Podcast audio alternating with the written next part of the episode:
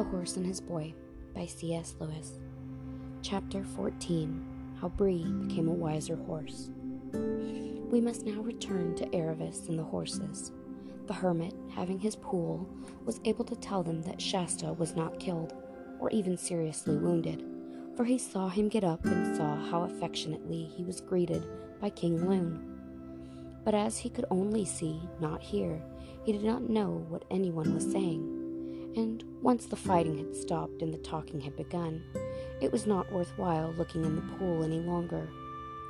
Next morning, while the hermit was indoors, the three of them discussed what they should do next. I've had enough of this, said Hwin. The hermit has been very good to us, and I'm very much obliged to him, I'm sure. But I'm getting as fat as a pet pony, eating all day and getting no exercise. Let's go on to Narnia. Oh, not today, ma'am, said Bree. I wouldn't hurry things. Some other day, don't you think? We must see Shasta first and say goodbye to him and and apologize, said Aravis. Exactly, said Bree with great enthusiasm. Just what I was going to say. Oh, of course, said Hwin. I expect he is in Anvard. Naturally, we'd look in on him and say goodbye. But that's on our way. And why shouldn't we start at once? After all, I thought it was Narnia we all intended to get to. I suppose so, said Aravis. She was beginning to wonder what exactly she would do when she got there, and was feeling a little lonely. Of course, of course, said Bree hastily. But there's no need to rush things, if you know what I mean. No, I don't know what you mean, said Hwin. Why don't you want to go? muttered Bree. Well, don't you see, ma'am? It's an important occasion. Returning to one's own country, entering society, the best society. It is so essential to make a good impression. Not perhaps looking quite ourselves yet, eh? Hwin broke out into a hoarse laugh. It's your tail, Bree. I see it all now. You want to wait until your tail's grown again. And we don't even know if tails are worn long in Narnia. Really, Bree, you are as vain as that Tarkheena in Tashbaan. You are silly, Bree, said Aravis. By the lion's mane, Tarkheena.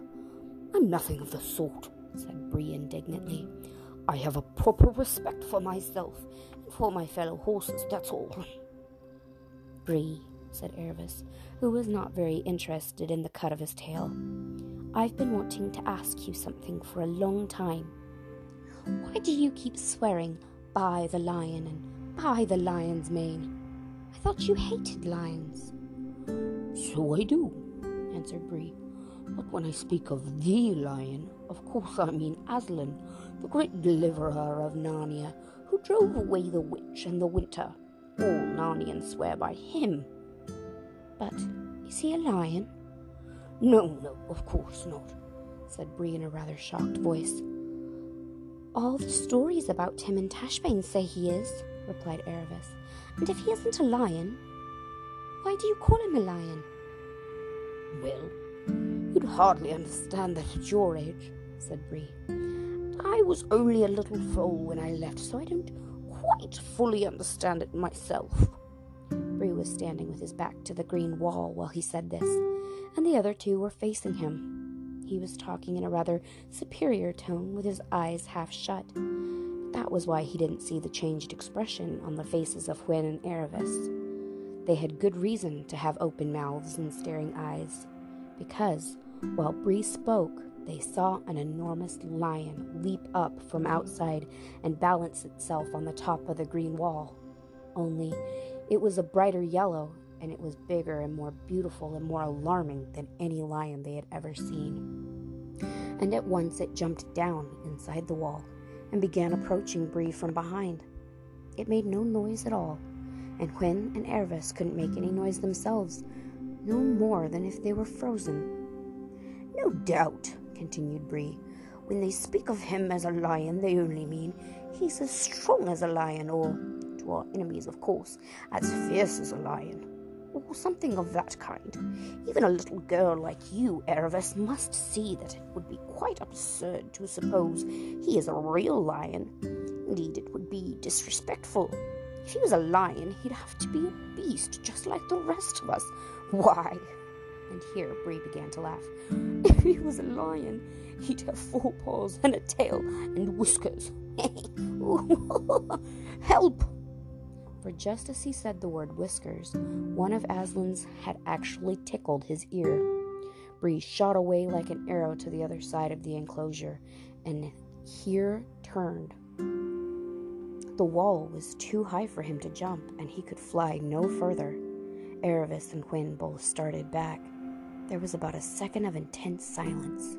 Then, Hwin, though shaking all over, gave a strange little neigh and trotted across to the lion. Please, she said, you're so beautiful.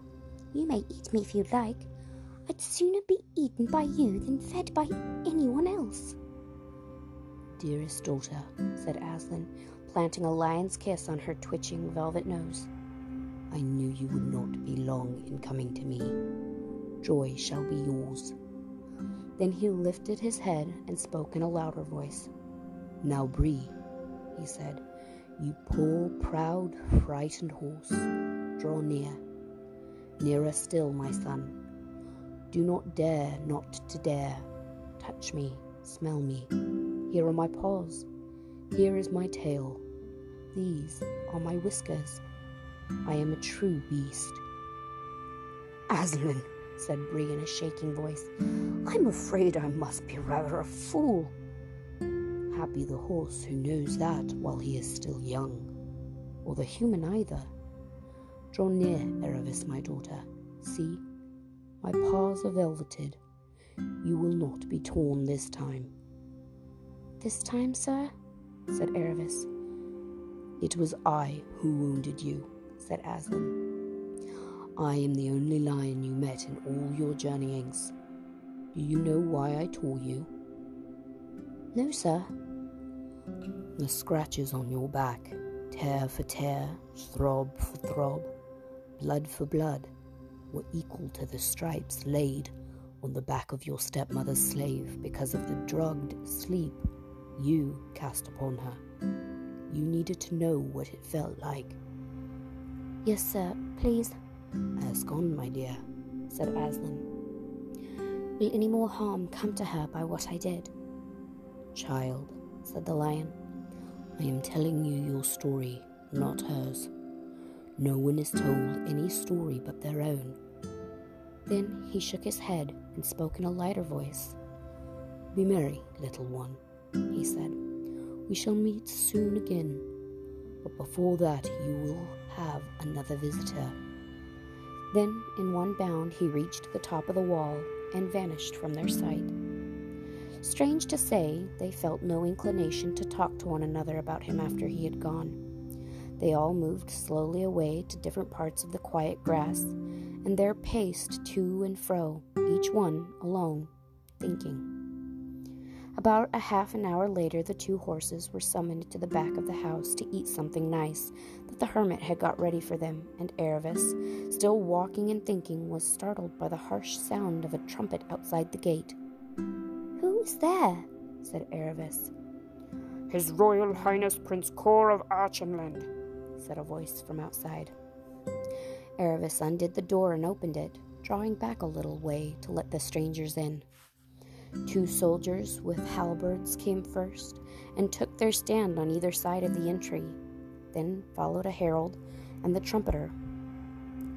His Royal Highness Prince Cor of Archenland desires an audience of the Lady Aravis, said the herald. Then he and the trumpeter drew aside and bowed, and the soldiers saluted, and the prince himself came in. All his attendants withdrew and closed the gate behind him. The prince bowed, and a very clumsy bow for a prince it was. Aravis curtsied in the Calormene style, which is not at all like ours, and did it very well because, of course, she had been taught how. Then she looked up and saw what sort of person this prince was. She saw a mere boy. He was bareheaded, and his fair hair was encircled with a very thin band of gold, hardly thicker than a wire. His upper tunic was of white cambric, as fine as a handkerchief, so that the bright red tunic beneath it showed through. His left hand, which rested on the enameled sword hilt, was bandaged. Aravis looked twice at his face before she gasped and said, Why, it's Shasta! Shasta all at once turned very red and began speaking very quickly. Look here, Aravis, he said. I do hope you won't think I'm got up like this, and the trumpeter and all, to try to impress you or make out that I'm different, or any rot of that sort, because I'd far rather have come in my old clothes, but they're burned now. And my father said, Your father? said Aravis. Apparently, King Lune is my father, said Shasta. I might really have guessed it, Corin being so like me. We were twins, you see. Oh, and my name isn't Shasta, it's Cor. Cor is nicer than Shasta, said Aravis. Brothers' names run like that in Archenland, said Shasta, or Prince Cor as we must now call him. Like Dar and Darrin, Cole and Colin, and so on. Shasta, I, I mean Cor, said Aravis. No, oh, shut up. There's something I've got to say at once. I'm sorry I've been such a pig. But I did change before I knew you were a prince. Honestly, I did. When you went back and faced the lion. It wasn't really going to kill you at all, that lion, said Cor. I know, said Aravis, nodding. Both were still and solemn for a moment, as each saw that the other knew about Aslan. Suddenly, Aravis remembered Cor's bandaged hand. I say, she cried, I forgot. You've been in a battle. Is that a wound? A mere scratch, said Cor, using for the first time a rather lordly tone. But a moment later he burst out laughing and said, If you were to know the truth, it isn't a proper wound at all. I only took the skin off my knuckles, just as any clumsy fool might do without going near a battle. Still, you were in a battle, said Aravis. It must have been wonderful. It wasn't at all like what I thought, said Cor. But Sha- Cor, I mean, you haven't told me anything yet about King Lune and how he found out who you were. Well, let's sit down, said Cora, for it's rather a long story. And by the way, Father's an absolute brick. I'd be just as pleased, or very nearly, at finding he's my father even if he wasn't a king, even though education and all sorts of horrible things are going to happen to me. But you want the story. Well, Cora and I twins. And about a week after we were both born, apparently, they took us to a wise old centaur in Narnia to be blessed, or something. Now, this centaur was a prophet, as a good many centaurs are. Perhaps you haven't seen any centaurs yet? There were some in the battle yesterday, most remarkable people, but I can't say I feel quite at home with them yet. I say, Aravis, there are going to be a lot of things to get used to in these northern countries. Yes, there are, said Aravis. But get on with the story.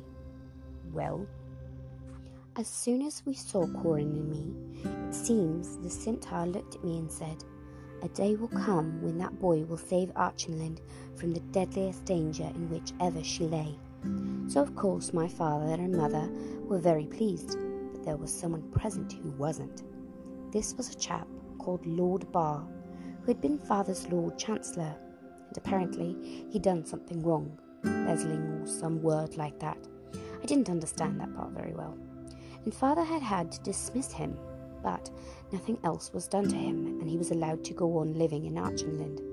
But he must have been as bad as he could be, for it came out afterward he had been in the pay of the Tisroc and had sent a lot of secret information to Tashbaan. So, as soon as he heard I was going to save Archenland from a great danger, he decided I must be put out of the way. Well, he succeeded in kidnapping me, I don't exactly know how, and rode away down the winding arrow to the coast.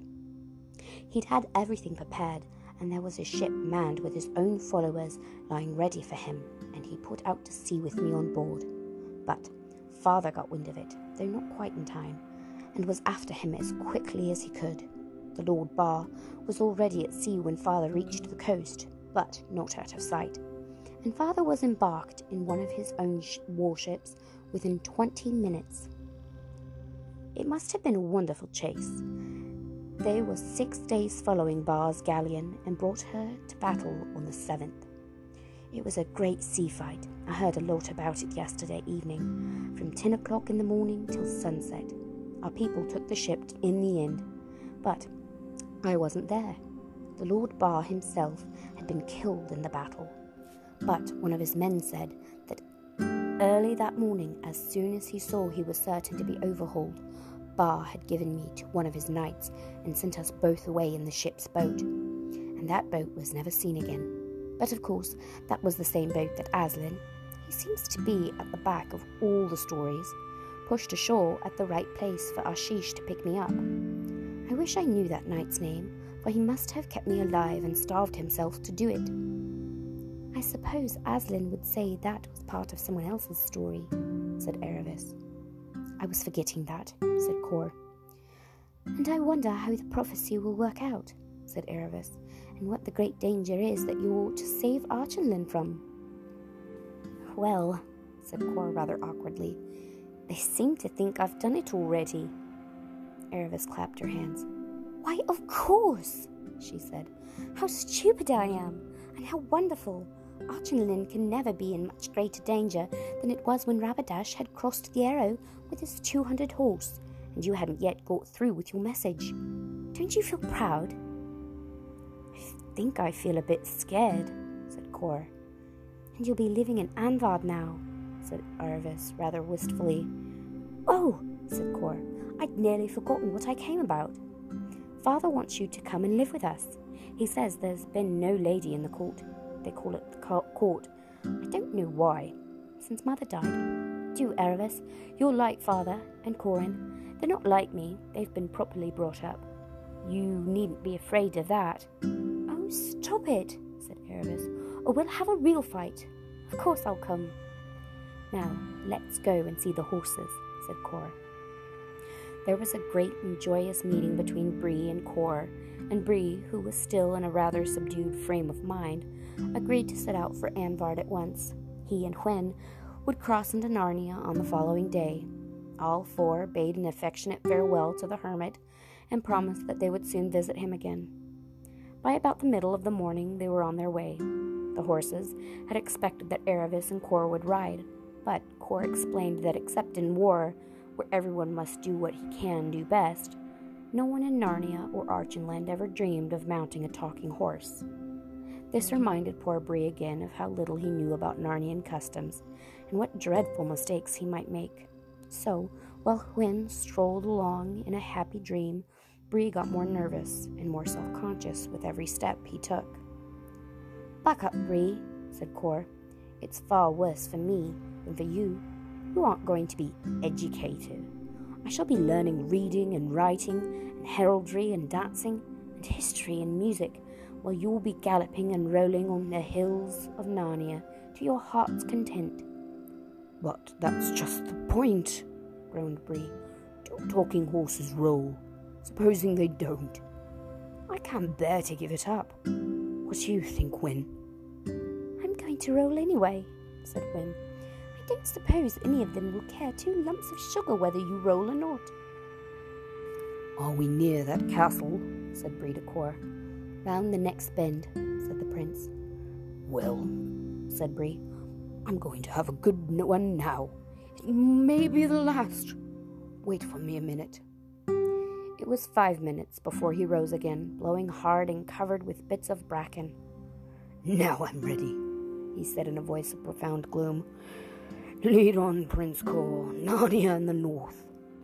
But he looked more like a horse going to a funeral than a long lost captive returning to home and freedom.